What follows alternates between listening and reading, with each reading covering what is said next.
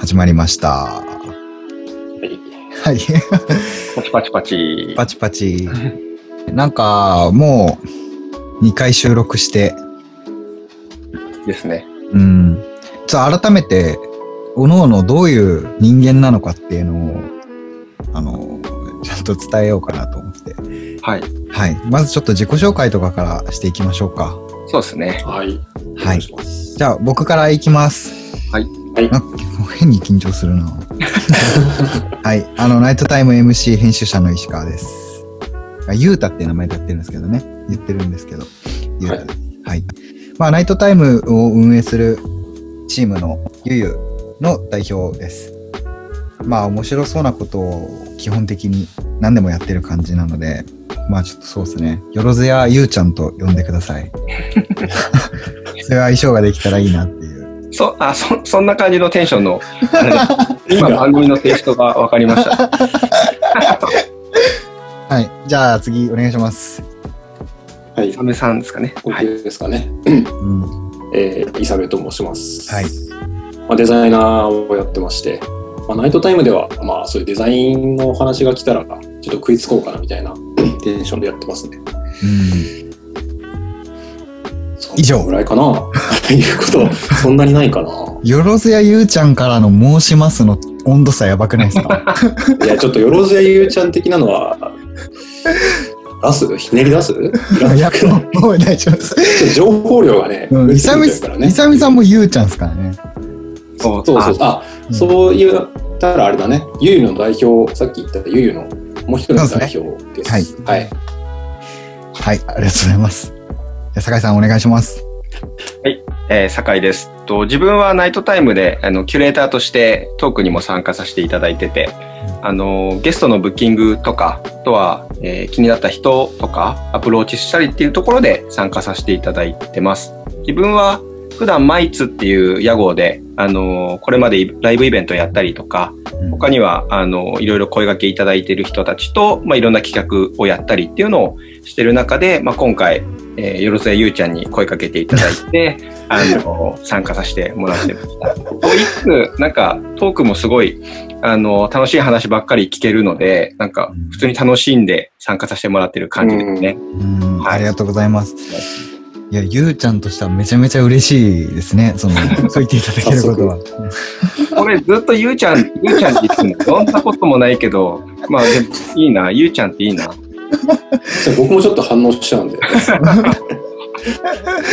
両方ね。まあ、なんか、もそんな、僕らのキャラクターを見つける、あの、パートみたいな感じにしましょうかね。うそうですね。ああ、はい。そうですね。じゃあキャまラクターか。あ、それぞれあだ名をつけるところからスタートする。そうですね。僕は、そうだ、あの、ツイッターとかはサカウィンでやってるんで、よくああ。サカウィンとか、もうサカなくなってウィーンって呼ばれたりもするんで、え、ウィーンさんっていうのいいですね。僕会社で、会社でもウィーンって呼ばれてるんで、なんか、えう原型ないんですよね。堺なんで。ああ、確かに、ウィーンなんですね。そうなんです。まあでも、言い、言いやすさはすごく。うん、そうですね。じゃあ、あとは、イサメさんのあだ名を探すたびに、もう僕はそのままあだ名ですけどね。イサミュン、イサミュンですよねイ。サミュン、ミュン、ミュンですね。ミュン。言われるとしたらイサミュン。あミュンの、なくなってる。ゆうちゃん、ウィン、ミュン。楽しそうにやってるなって思われる。ぬるぬるしてますよね。全体的に。だいぶちょっと、うん、ぬるっとしてる。ぬるっとしてるよね。はい。絶対あの、0回目じゃなくて、あの、ちゃんとしたのが出た後に出さないとダメな。そうですね。確かに。ただただ。大丈夫かってなっちゃうから。うん。そうですね。ありがとうございます。まあちょっとそもそもなんかナイトタイムってなんやねんみたいなところも、ちゃんと説明する機会というか時間を作ってなかったなと思ったので、まあちょっとこの場を借りて改めてちょっと説明、ゆうちゃんからさせていただこうかなと思ってます。はい。でまあナイトタイムの、えーそもそもちょっと始めたのが、2018年なんで、今から2年前ですね。2年半ぐらい前に、一度、まあ、サイトとして立ち上げて、で、まあ僕がもともと、あの、インタビューを中心にしたライターというか、編集業みたいなことをやってて、それまでなんか、文字を通して情報を伝えるみたいな、どどまあ、その仕事をしていて、まあ、一方で、ただこう、文字読む人ってすごい限られてるなっていうのは、やっぱこう、常々感じていたんですね。で、まあ、文章を読む機会がない人、機会というか、まあ、あんまり興味が持てない人とかいるから、まあ、だったらインタビューそのまま公開しちゃった方がいいんじゃないかな、みたいな思い切りをナイトタイムにぶつけようと思って、で、まあそうすることで、なんかこう、インタビューイーさんがどういう姿勢とか、なんだろう、息遣いとか、ことで言葉を発してるのかっていうのがわかるし、なんか鮮度も高く、高い状態で伝えられるんじゃないかなっていうふうに思っていました。で、まあ、ナイトタイムっていう名前が、名前はもう単純に僕の趣味というか、僕はただただ夜が好きっていう夜型人間だったので、そういう名前にしたんですよ。なんかもう何するにしても、もう10時超えてからとか。うん、で、まあ朝寝るみたいな仕事、携帯でやってたから、どっかで勤めをもんなら即クビになるみたいなテンションですよ。なんか、お前日中何してんのみたいな。寝てますみたいな感じなんですけど、まあなんかそういう風にやってたから、クリエイティブの源泉みたいなものがそこにあるんじゃないかみたいなフォーカスの当て方をしてたんですね。ただまあ実際にいろいろ話聞いていくと、いや、私結構夜すぐ寝るんですわ、みたいな 人とか多くて、あちゃんと健康的な人たちなんだ、みんなって思ったりとか、まあ糸井重里さんもなんかやっぱこう寝てる人には勝てないみたいな、寝て食べてやってる人には勝てないよみたいなことをよく、よくというかまあそういう名言がありますけれども、まあその通りなのかなと思って、まああのー、思ってました。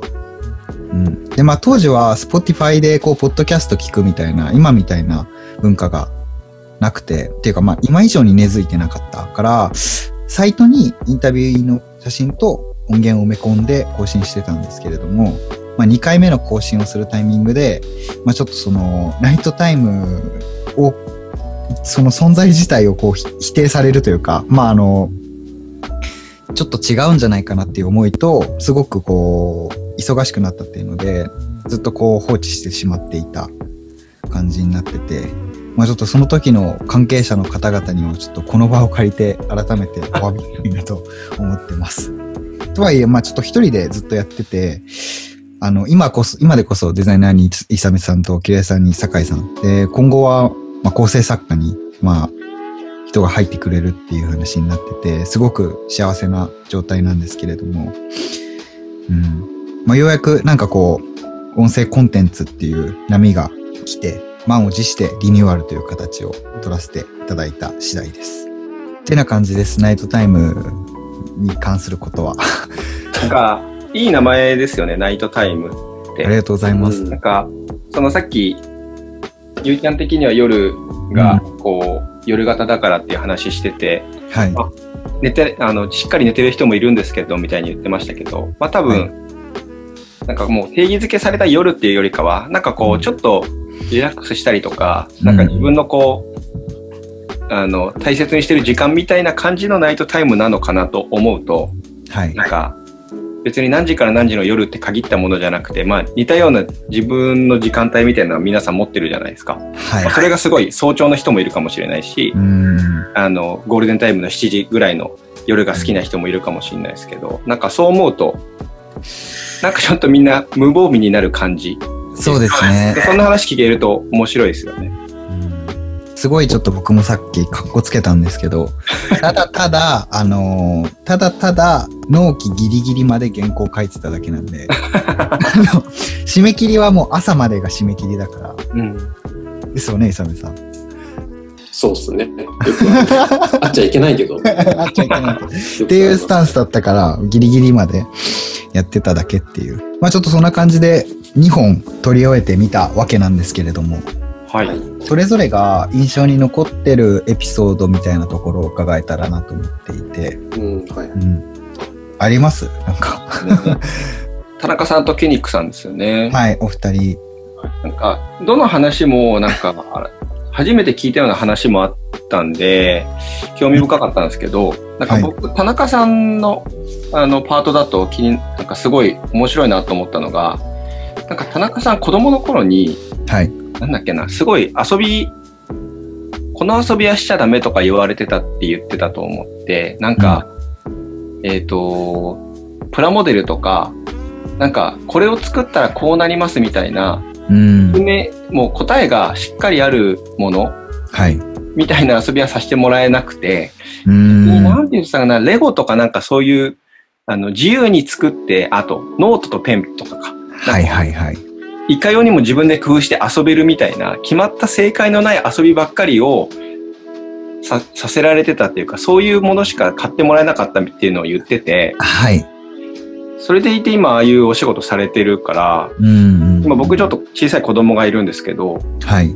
え、そうしたらあんな感じになるのかなと思ったりして、ああ。すごい、あなんかこう、まあ、それをポジティブに捉えてるかネガティブに捉えてるか、田中さんはわかんないですけど、うんやっぱこう、そういう因果関係みたいのが、やっぱ親からこうはい子供にこう、作用していくのが、なんかすごい面白いなと思って聞いてましたね。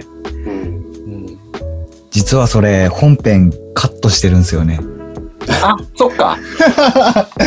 あの、イサメさんが入ってきて、そう、あのーちょっと言えないこととかも含まれてたくだりだったので、そっか。で多分それ、あのー YouTube の方に公開しようかなと思ってます。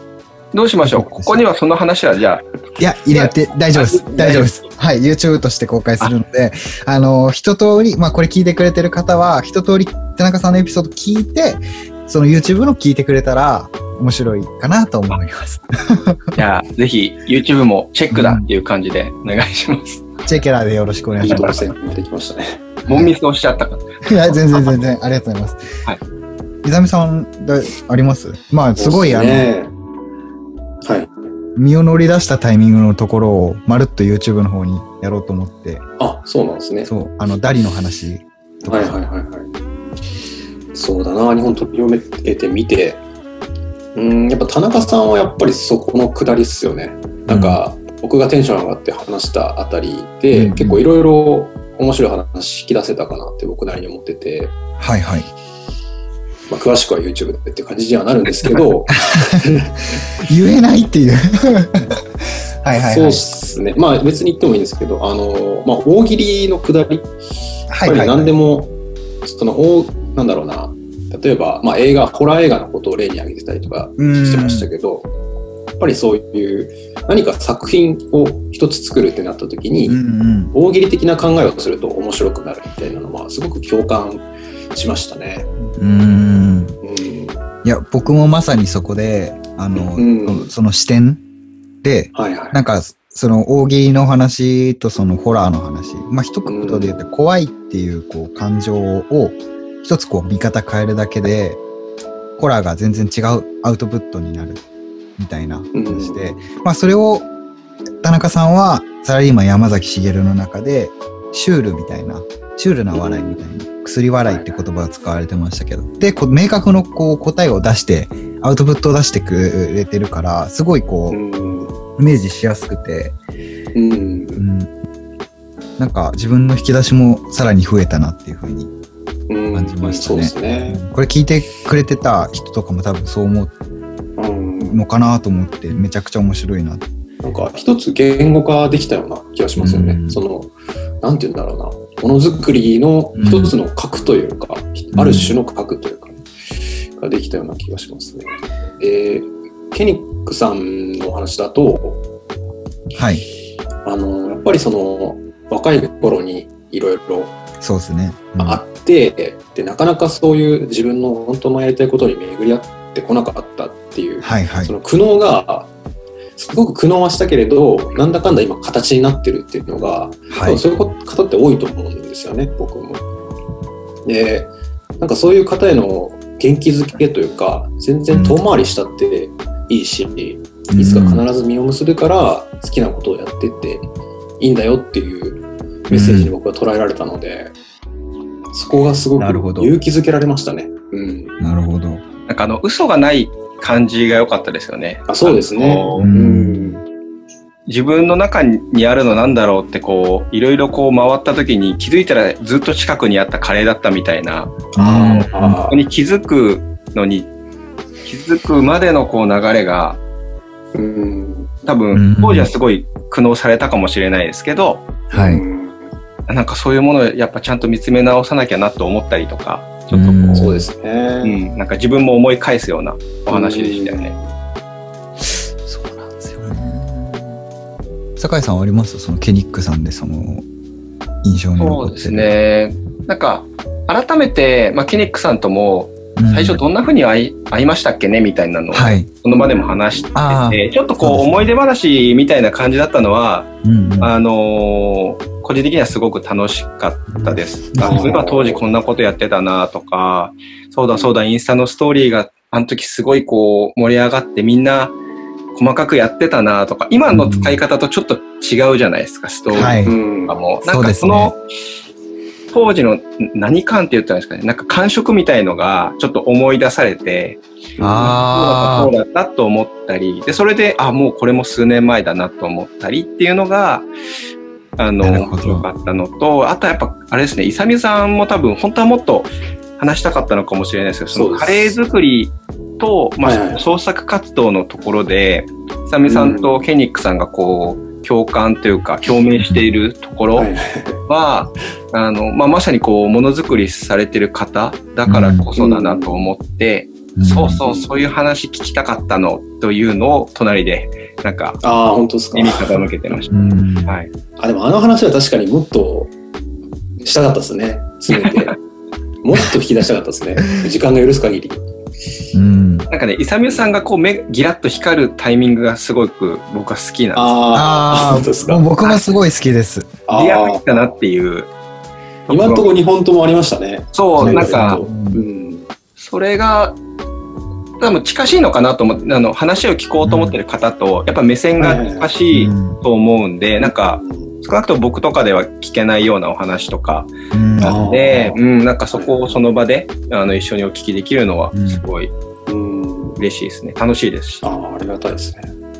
どうですか、ゆうちゃん。そうですね。ゆうちゃんは、でも、そうだな、ケニックさんは、本当に、なんかこう、常に誰かのために動いてる、動いてて、で、まあ、その人のことを考えて行動して今に至るっていうところの、まあ、一通りの流れみたいなところが、すごく、まあ、当たり前のことって言われるかもしれないけれども、結構やっぱ欠けてるなって自分で感じることも多いところもあって、すごくあー改めて、まあなんだろう、勉強になったというか、身身が入ったというか、うん。その場でいろいろ聞けちゃう、僕らもその、ね、構成とかはまあ作っていただいて、うんテーマはありつつも、結構、あ、そんなことあったんですか？って、その場でいろいろ聞けちゃうじゃないですか。なんかそうですねそれがうんやってても面白いなと思って、まあ時間でこう区切られることもないですし、まあ、永遠にはできないですけど、なんかその時にちょっとこう、いろいろ掘り下げて細かく聞けちゃうっていうのが、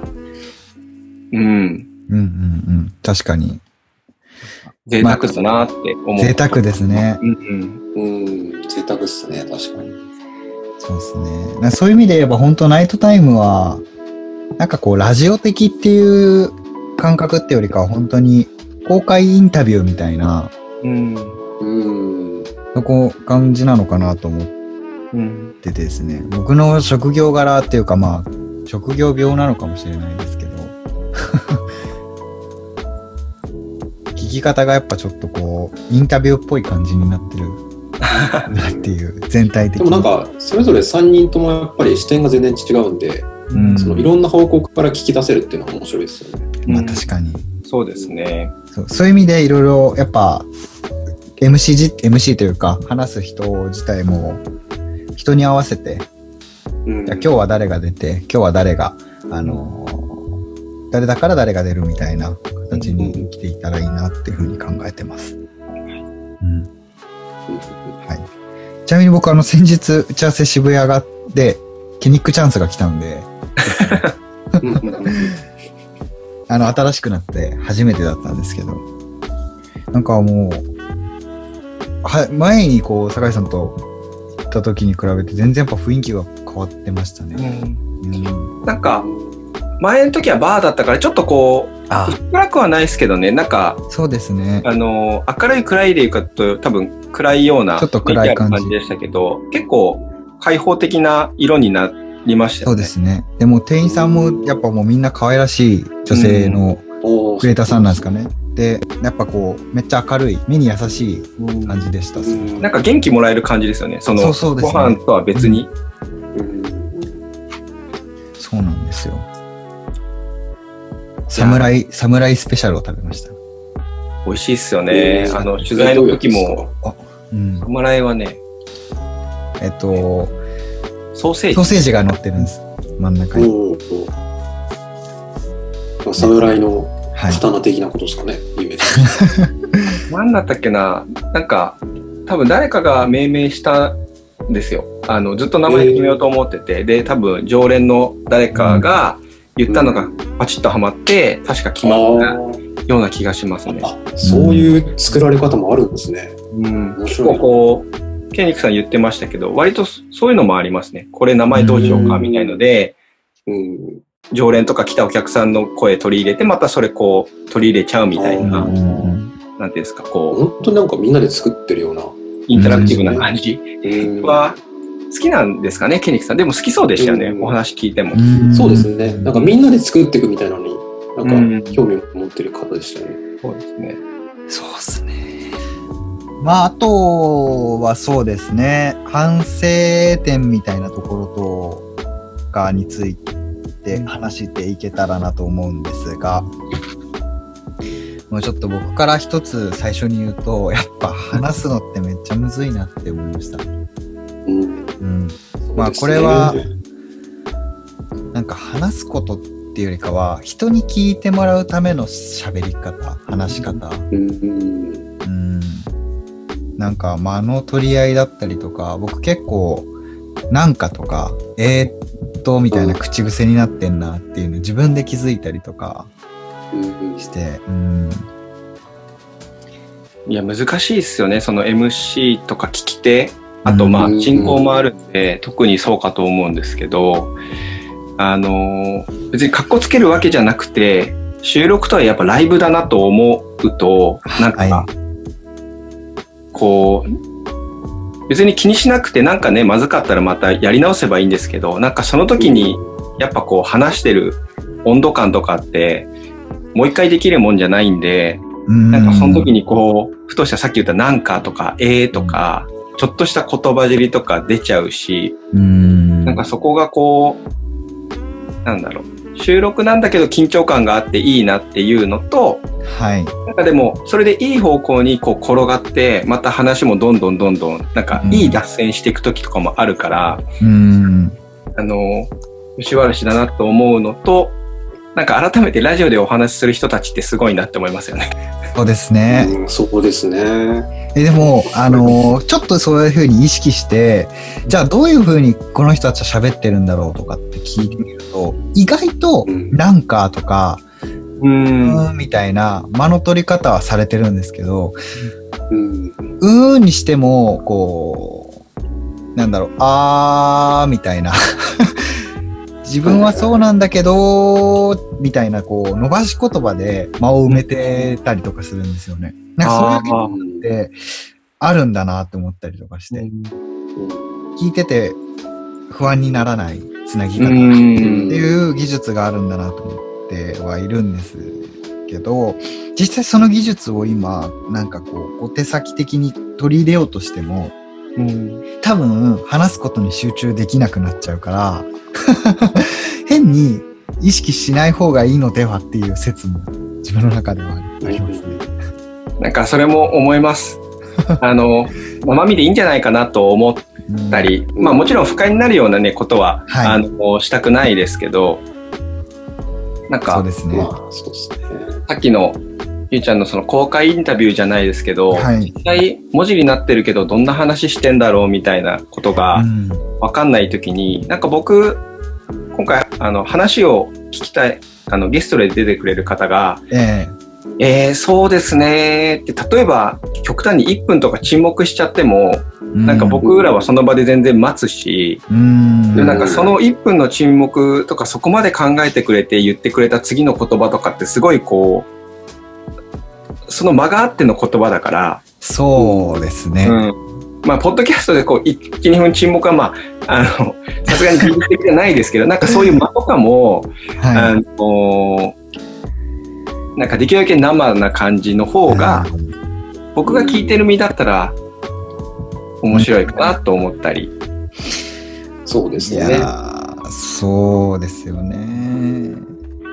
結構まこう、あそれも一つの味というか、いうん、飾らない感じが、まあ、売りだったりね、しますからね、うんナイトタイム。うん。ちょっとこそうですね。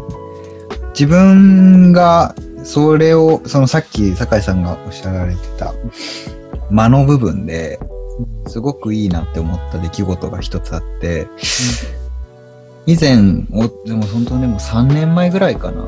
あの、クリープハイプの尾崎世界観さんが、ヴィレッジヴァンガードで、あの、の渋谷店のい地下1階になるのかな。イベントスペースでイベントするってなって、で、その時僕司会をやらせていただいたんですね。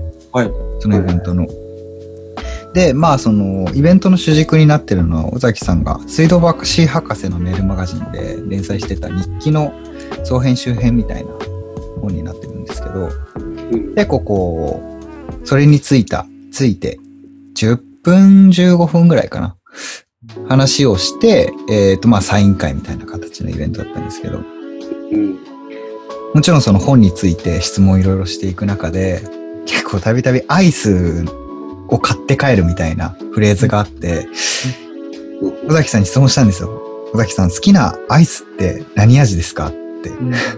その時に尾崎さんが30秒ぐらいええ悩んで、バニラですって言ったんですよ。なんか僕すごいそれが、なんか尊いというか、うん。めちゃめちゃなんか嬉しくて、うんあの、お客さんもなんか、えーみたいな。なんかスマホでパパパパってバニラってメモしてたのかな。スマホこう、パパパってメモやってる人もいれば、ニヤニヤしてる人もいたりとかして、あの瞬間がすごい、やっぱ多分今のこのライトタイムの。やろうと思ったきっかけにもなってるっていうか、原体験的なところなのかなと思う。今話をうん改めて。なんかそれもあれですよね。それは王道のバニラですよって即答されるのとも違うし、そうなんですよ。なんか、うーんって考えて、なんかエキセントリックな味とかを言うのとも違うし、違うんですよ。この間があっての、しかもバニラっていうのが、うんなんか深く感じま。そうなんですよ。いや、そうでねその質問に対して最初、尾崎さんは、あの、いや、その質問いりますか？みたいな、笑いながらおっしゃってて、いやいや、もう皆さん知りたいですよね、つって、ファンの方が、首を縦に振ってたから、そっからまあ30秒ぐらい熟考されて、出た答えがバニラっていう。うんなんて返したか覚えてないですけど。まあでもな、そういうことですよね。田中さんとかもすごいやっぱ言葉を紡ぐようにというか、うそうですね。引っ張り出してくるようにお話しされる方だったし。そうですね。まあ、やっぱりゲストで出られる方もまだその、なんだろう、ラジオとはちょっと違って、残る形でこういう音声のインタビューとかって、多分あんまりされたこ経験がない人が多いから、やっぱこう、そうですね瞬発力でバッて出ちゃって、うん。出ちゃう言葉のちょっと怖さみたいなことも、まあ多分いろんな経験されてきて分かっているのが、すごいこう言葉を選んでくれているっていうところと、なんかでもその言葉を選ぶ所作みたいのも、うんなんかキャラクターが出ている気がして、そうですね。濁すパターンもあるし、はい。えっと、強くここは言わないっていうパターンもあるし、うんなんかこう、うまい、あの、違う表現見つけて、そっちで柔らかく伝えてくれるところもあるし、なんかその、そういうところにキャラクターが見られるのが、まあ、音声ならではなのかなっていうのは気がしますよね。うんなんか文字だとね。まあ、それこそね、ライターさんとかがうまく文字のニュアンスで表してくれるかもしれないんですけど、そこがこう、本人の所作が見えるっていうのはうん。うん面白いかな。そうですね。もうもはやそこに振り切ってるんですよね。うん。まあまあ、うん編集業とかそうですけど、やっぱり話聞いたものをまとめるまあ、前時代的なニュアンスかもしれないですけど、まとめて、強度を高めて、あの、アウトプットするみたいなことが編集だとしたら、本当にほん、こっちは生ものなので、うん。その辺、やっぱ喋りが得意な人、不得意な人いると思うんですけど、やっぱりそこをどう楽しんでもらえるかっていうのを考えてやっていかないといけないなとそうですね。はい、思いました。まああとやっぱ純粋に瞬発的に言葉が出るお言葉を出るっていうか言葉を出せるっていうのはとてつもない努力と経験が必要なんだなっていうので、そうですね。うんやっぱ改めてちょっともう頑張っていこうと感じましたね。は いまとめちゃいました。それに尽きるかもしれないですね。うんあの、僕もその、やっぱり3人で話し、3人プラスそのゲストのはい方のとか聞いてると、やっぱこう、話はいを。したいなっていうタイミングとか、間とか、転換点とかっていうところで、話が勝ち合っちゃうところとか、はいはいはあーありこうますね声が重なっちゃう部分みたいなところって、多分もうちょっと数を重ねていけば、なんとなく息遣いみたいなところが、せめてこの3人には分かってきて、い。そうですね。かなと思うんですけどね。まあ、なんかそれもやりながら、あ、やっぱこういうことって、あのあるんだなって感じたりとかうん。するっていうのは、うん、なんかすごい印象的でしたね。うんうん確かになまあ、割かしその辺は編集でずらしたりとか、タイミングずらしたりとかはできるんですけど、それができな、できないっていうか、しなくてもいい状態になるっていうのは、うん本当にいい、いいことだなとは思うんですね。うんこの、ポッドキャストに限らず。そうですね。ありがとうございます。ですね。別に特にないですよね、他に反省点みたいなの。反省点っていうか、なんか、これちょっともっとこうしておくべきだったな、みたいなことって。反省点はないですかね。なんか、今の話絡みで超余談だけ思いついたっていうのだけあるんですけど。はいはいはいはい。え、何ですか？何ですか？なんか、その話すの難しいなっていう話の中で、はいはい。その編集のことも言われてて、はい。僕、ある時期から2年か3年前ぐらい前から、はい。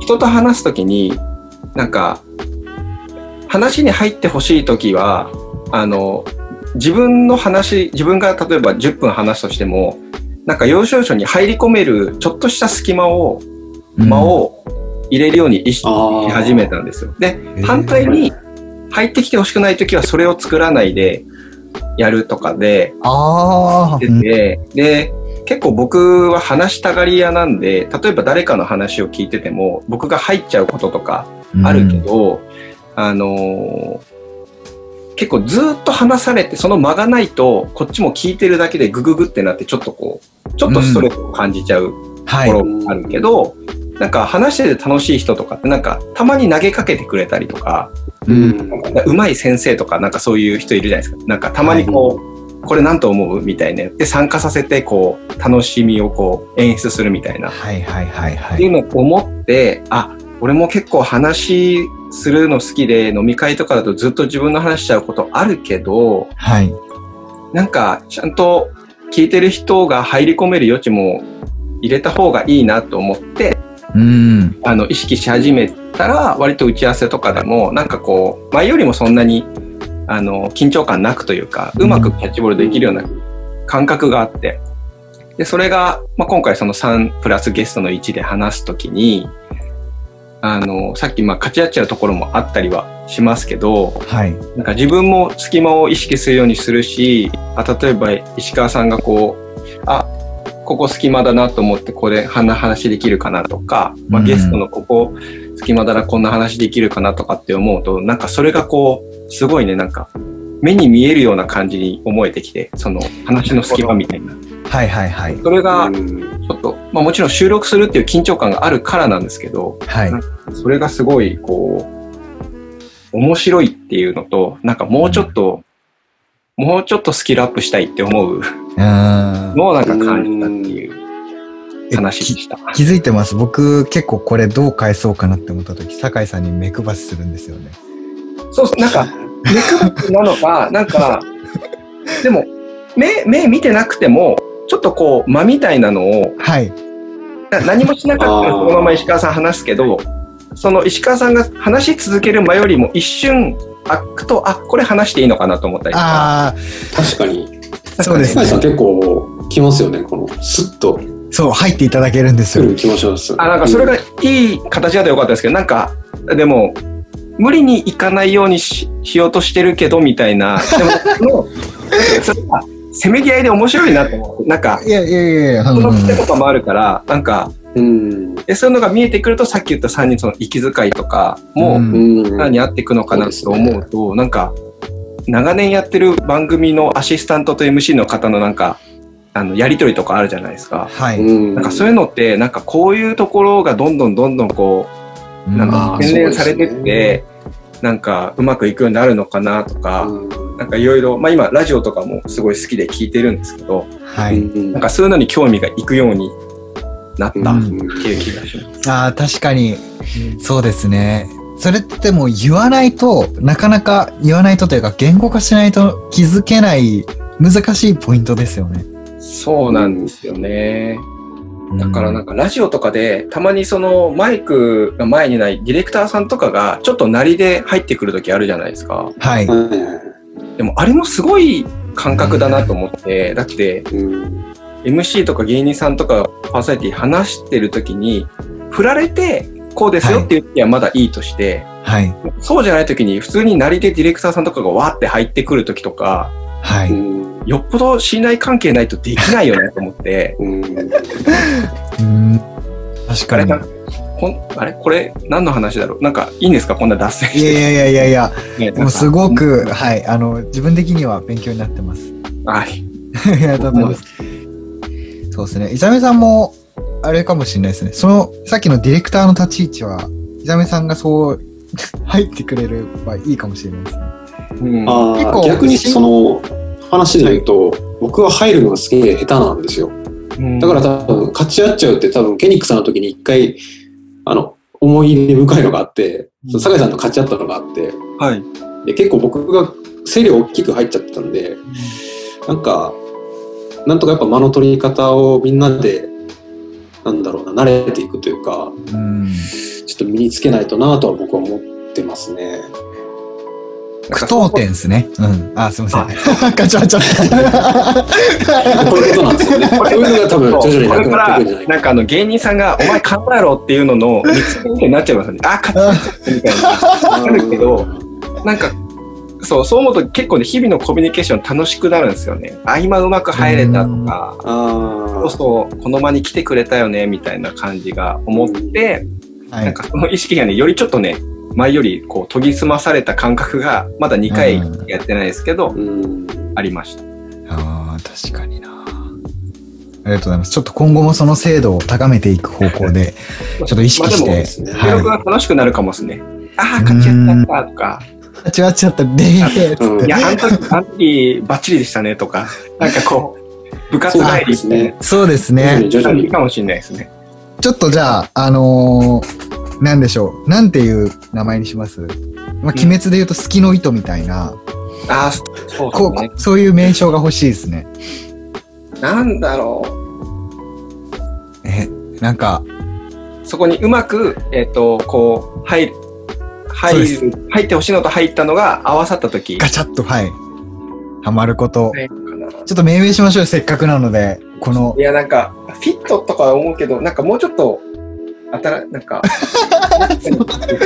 なんか、そうなんですよ。バズるじゃないけど、こあそうですね。あ、そういな、感じの方がいいっすうね。ん。え、なんだろう。勝ち、勝ち割らないこと。勝ち割らないこと。勝ち割らないこと。うまだからくここう、スイッチできたりってことですよね。うん。少女漫画で言うと、曲がり角でぶつからなかった、みたいなああ、そうですね。ことですよ。なんだろうなトスだった。いいトスだった。違うな。トス。ああ、最終的にこう、アタック決めるのか。トスだったら。どうなんだろう。ちょっとまあ、これあの、募集してもいいかもしれないですね。せっかくなので。ぜひう。、そっか。うんハッシュタグあるんですか？ハッシュタグナイトタイムです。ああ、作りますか。ツイッ作りますかタというか。ーやらないんですよね。ああ、ナイトタイムってまあ、インスタとかに DM でくれたらいいってことですね。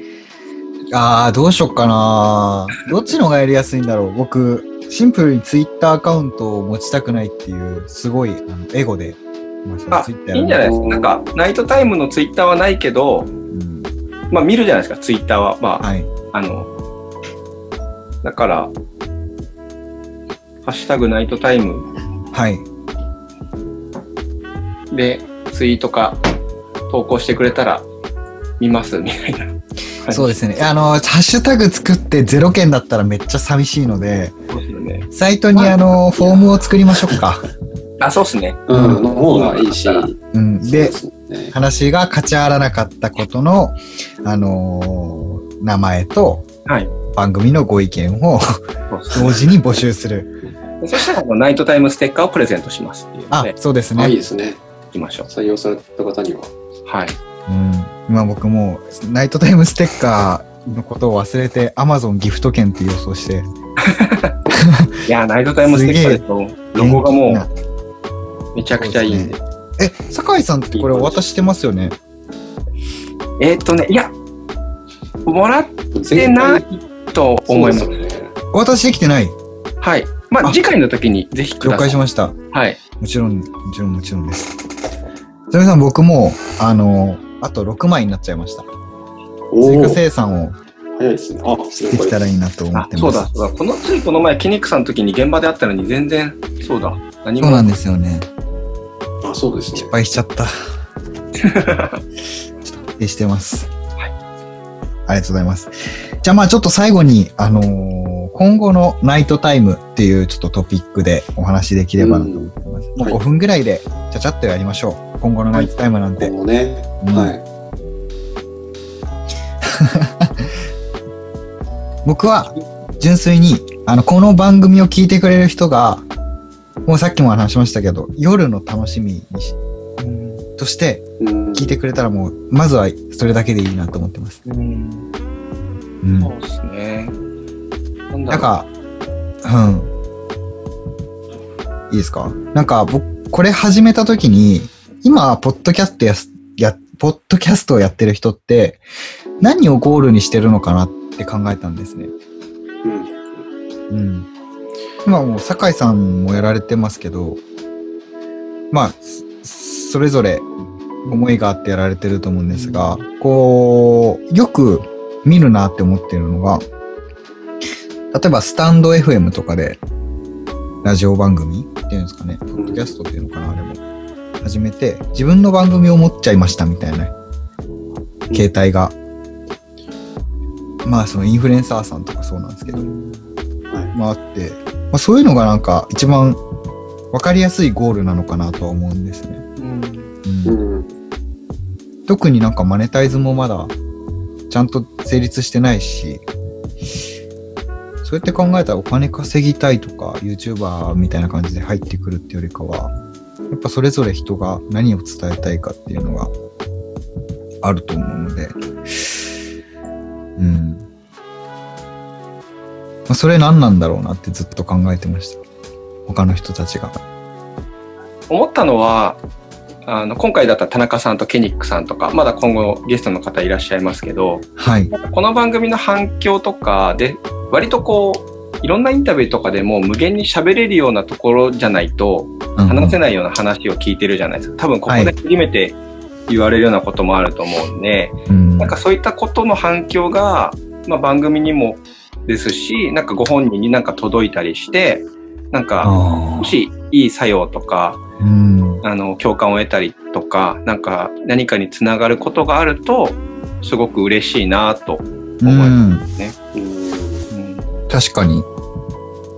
まあ基本、まあケニックさんポリシーじゃないですけど、僕も誰かが、まあだ、自分のためにというよりかは、こう、ピックアップさせていただく方がもっと、もっと自分、自己実現なのか何かわかんないですけど、自分のゴールに向かっていくための支えみたいなものになったらいいなって考えてて、まあメディアってそういうもんだと思うんですけど、そうですね。あとはなんだろう。あの、結構人に話して自分の考えがまとまることとかってよくあるじゃないですか。考えてるだけなので。で、もしなんか、実際ナイトタイムに話に来てくれて話して、はい。そう、実はあの時さ、こんな話して、すごいそれがなんかこう、確認になったんだよねとか、楽しかったんだよねみたいので、うん。なんかまた話そうよって言ってくれる人とかが、いろいろこうそうで、すね。できてくると、あの、すごい先々ですけどね、はいいいなと思ったりしました。確かになまあそれをなんか聞いてる方も、こう何かうまく、まあ巻き込むっていうか、うん、うんうん。一緒に何かきっか、かけというかね、そうですなれね。ばいいですね。うん。まあシンプルに僕が人の話聞くのがすごく好きなので。まあただ、うん、聞いてられることの幸せを今噛み締めながら収録してる感じですね。そうですね。うんなんか、結構日テレの県民賞とか、はい、アドマチック天国とかがはい、うん楽しく感じてきて、ここ数年で。はい、で、それまではさっきの話じゃないですけど、自分の話を結構する方がメインというか、なんかこう、それこそ若いからそうしてた時があるんですけど、今本当に人の話を聞くのめちゃくちゃ楽しくて、うん、うん。なんか、その人の人生をこう追体験してるみたいなそうですね。感じっていうかうんあーと思うと、例えば、電車でふと隣に座った人とかもどんな生活してんだろうなとか思い出すと 結構果てないじゃないですか。はい、はい、はい。確かに。そう、だからそれを思うと、なんかもっともっといろんな人とか、ね、うんまあ今ね、こんな人の話も聞いてみたいねって話を僕らでもしてますけど、なんかそういう機会を実現していけたらいいですよね。そうですね。確かに。まあちょっと今後も、そうですね。なんか特にこう、こういうラジオ番組っていうか、番組にしたいっていう思いは特になくて、目標らしい目標。まあただ、インターネット的というか、うん、ネットらしい楽しみ方ができるような取り組みはしていこうと思ってるので、まあちらっとあの話しましたけどね、破壊さんとか、はい。ゼミさんには、まあ、ちょっとそういうナイトタイムっていうものが軸で、クリエイターがさんが周りにいて、うん、みんなで楽しく前向きに、うんものづくりに向き合えるようなものにできたらいいなと。はい。結構、ポッドキャストとか、あの、今、発信されてる人とかって結構こう、もうやる人、主人公がいて、はい。話してる番組、まあ、もう人気があるインフルエンサーの方とか、はいアーティストのはいは方とかがやってるパターンが多いかなと思うんですけど、い。うん。なんか本当にもう、ナイトタイムって、まあ、ゲストの話をどんどん聞こうねみたいな話なんですで、なんかそこが面白いねとか、あとまあうんこんな人の話も聞いてほしいですみたいなうんうん環境があったら、なんかそういうのも、もうね、いろいろアプローチしてみたりとか、考えていかれるような、なんか、立ち位置っていうか、だと、なんか僕らもどんどん楽しくなるんじゃないそかなとうですね。思いましたね。だから特集組んでますけどね、今。あのー、1回目、20、人生2周目あったら何するっていう特集組んでますけど、あれも、ただの体裁でしかなくて、もう、うすうすお気づきだと思うんですけど、メインじゃないんですよね。メインじゃなくて、であんあれその、そのテーマだけについて話すんだったら、本当に1000字ぐらいでまとまるようなうん。内容にしかならないから、だからまあその人について撫でられつつ、ちゃんと落ちるなっていうテーマにしてるだけなので、まあなんかそういう声とか、あのー聞いていただいてる方からこういう風にアプローチしてほしいとかっていう風に声があるんだったら、それをじゃあ集まったタイミングで我々の方で、じゃあどういう風に見せればいいかっていうのを、またちょっとそういうフックじゃないですけれども、作らせてもらって、復習決めていったりとか、できたらいいなと、うん、思います。楽しくなりそうなんで、あの、いいっすよね。あーありがとうございます。いやー、本当に、来年は一発イベントやりたいなと思ってるので、なんか、あの、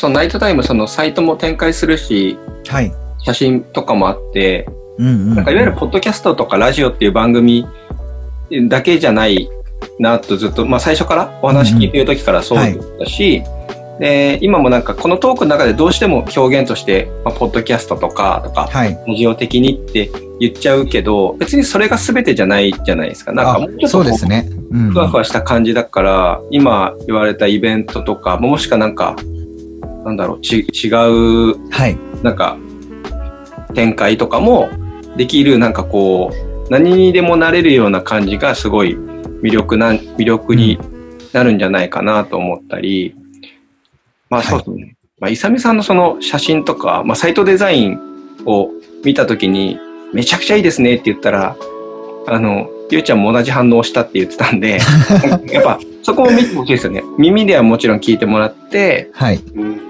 そう、目ではとか、あとは実際こう、端末でっていう、うん。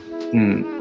なんか、他にもいろんな出口がきっと今後あるんだろうなっていう気が。はい。おっしゃる通り、ありがとうございます。本来僕がこのナイトタイムとはで言わないといけなかったことを今多分言ってるんだけど テーマはな見て聞いて感じるバイメディアなので、はい。僕としては、うん。なんかやっぱいろんなメディアってあると思うんですけど、なんかサイトとか、まあ、ビジュアル面で全然、これってそういう系統なのみたいな感じに思われたいというか、なんて言うんだろうな。あんまりその辺を意識してないというか、うん。なんか、いろいろ遊べるようなサイトにしたいというか、ナイトタイムにしたいなと僕は思ってて、うんうんうん。で、あの本当に夜のなんか何もすることねえなとか、なんか気分が乗らないなとか、眠れないなっていう時にちょっとフラッと来て、うん。ああ、ああなんていうの、一人の時間を紛らわすというか、うん。なんかそういう友達みたいな 感じの空気感でいたいかなってちょっと思ってますね。そうですね。使うプラットフォームとしてはウェブサイトで写真を見て、まあその人が何話してるかっていうのをポッドキャストで聞く。で、尺自体が1時間とか40分とかになってちょっと長いので、えー、まあ短編、うん、トピックみたいなものを YouTube にアップします。で、まあよりいろんな人に見てもらいたいっていうので、せっかく写真も綺麗な写真も撮っていただくので、Instagram のアカウントを持ちます。で、他にもいろいろその、ナイトタイムっていうものが軸にいろんな、うん、取り組みやっていこうと思っているので、はい。まあちょっと、すごい雑にまとめちゃいましたけれども。なんかもよろしくお願いしますと。はい。はい。よろしくお願いします。こちらこそ。はい。ありがとうございます。なんか綺麗とか触り心地のいいサイトとかって、まあ、正直記事の内容まで見なくても、なんか回遊するときうん。僕はあって、なんかこう、ん。あ、すいませんどうしようかな。あ大丈夫です。はいあの、そんな聞こえないですよ。はい。で、あのー結構それで見に行くサイトとかもあるんですよ。なんかその内容とは別にして。はい。やっぱ、ポッドキャストとかで展開されてるものって耳で聞けるじゃないですか。うんはい。なんで、まあ僕はまだその、あ、それ言わないかも、言う、あの、まだこの時点でそのサイトを触れてないからあれなんですけど、はい。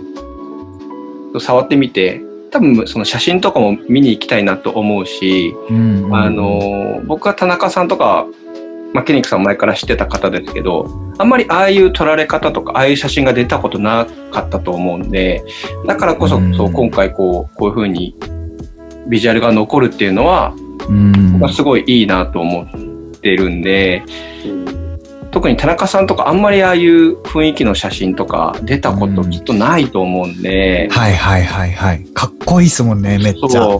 で、僕は田中さん、その、かっこいいとずっと思ってたけど、なんかそういう出方をされる人ではなかったんで、うなんかうんあの写真見て、そう、なんか、こういう出し方もしてよみたいなのを思ったのをやってくれた感じだったんで、ああ。そう。まあ、あれはね、T シャツ、T シャツちゃんと考えてきてくれてよかったな、ガチですけどね。T シャツ、あ本当よかったー確かに。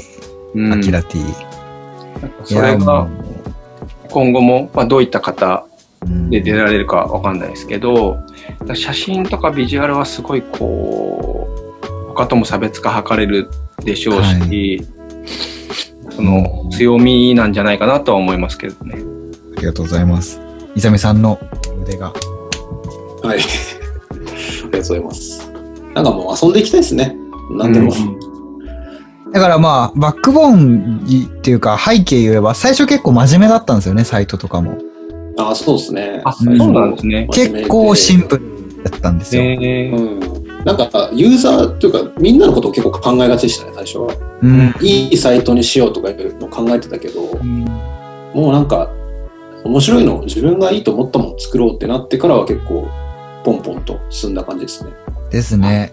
いいっすね。なんか最近テレビで見てて、ラランドっていう芸人のはい。ああやさんって人がいるんですけど、なんかその人が番組で、なんか単独ライブの話だったかな。なんか、うん。結局事務所所属してないから全部自分たちでやんなきゃいけないから、うん大変だけど、全部そこにこう関わったからこそ、体重が乗るんですよね、みたいな言い方をしてて、はいはい体重が乗るって言い方めちゃくちゃいいと思った。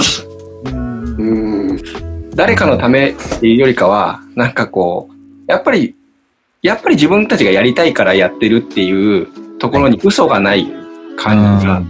で、なんかそれが、そのサイトのね、経緯の話は今初めて知りましたけど、その、相手のことを最初考えたところから、いや、まずさ、自分たちがさっていうふうにこう、シフトしたんだとしたら、うん体重乗ってるって今思ったんで、ああ、うん、なんか自分がグッとくるポイントと今、たまたまですけど今めっちゃ話があったなと思って、ああ、確かにな。そう多分写真とかそういうクリエイティブとかってきっとそういうの、ね、一番出やすいじゃないですか。うんそのそうですね。なんか乗る乗らないとかが。